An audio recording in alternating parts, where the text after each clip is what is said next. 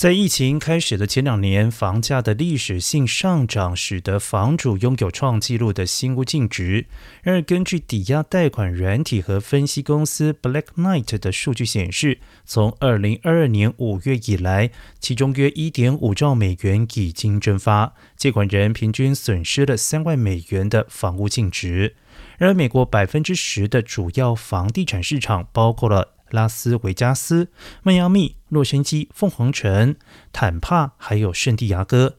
屋主必须花费两倍的家庭收入平均中位数来支付月供。这也是为什么房屋销售在二零二二年五月份开始急剧的下降原因。